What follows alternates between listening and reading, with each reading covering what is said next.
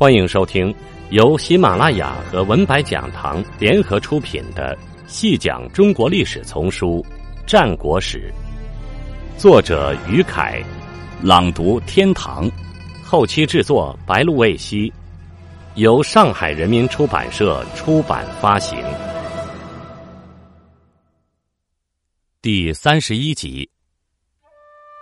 战国时期的激烈兼并战争实践的发展，促进了战场谋略和战争理论的发展。列强争霸的过程中，战场谋略被广泛采用，奇袭战、伏击战、迂回包围战、间谍战等层出不穷，出现了战阵之间不厌诈伪的情形。从列国交战的实际战例来看，战场谋略运用得当与否，已成为决定战争胜负的关键性要素。随着军事谋略的广泛运用，战国时期涌现出了一大批后世知名的军事家，他们在作战风格上各有特色。如《吕氏春秋》不二所言，孙膑贵士，王禄贵先，倪良贵后。贾谊的《过秦论》还提到，六国之士，有宁越、徐尚、苏秦、杜赫之属为之谋，齐闵、周罪、陈轸、邵华、楼缓、翟景、苏厉、乐毅之徒，通其意。吴起、孙膑、戴佗、倪良、王禄、田忌、廉颇、赵奢之轮，治其兵。其中所列举的人物都是当时的著名军事将领或谋士。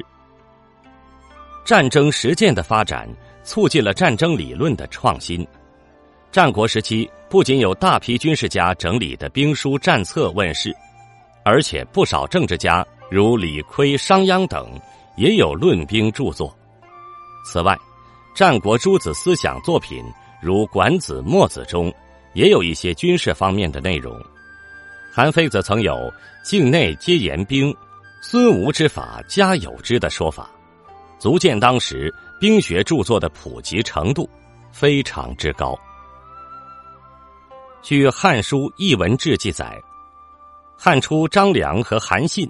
曾整理兵书典籍，得到先秦兵书182种，其中大多数都是战国时期军事家的著述。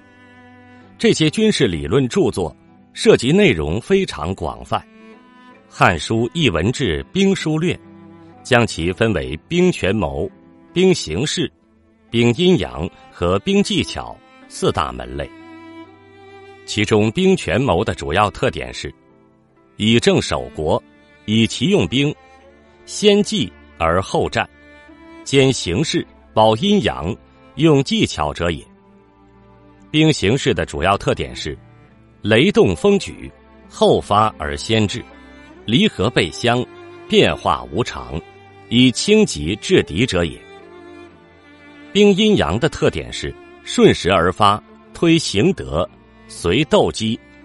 因五圣，假鬼神而为助者也。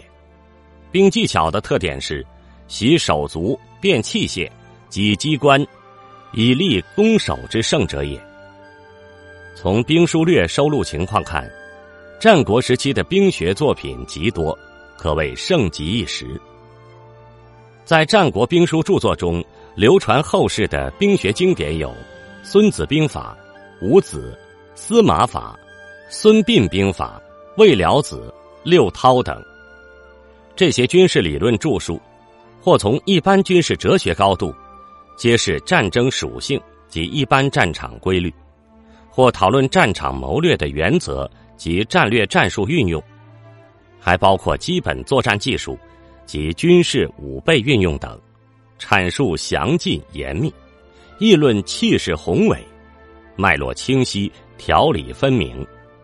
为后世兵家所推崇，是我国传统军事学的奠基之作。听众朋友，本集播讲完毕，感谢您的收听。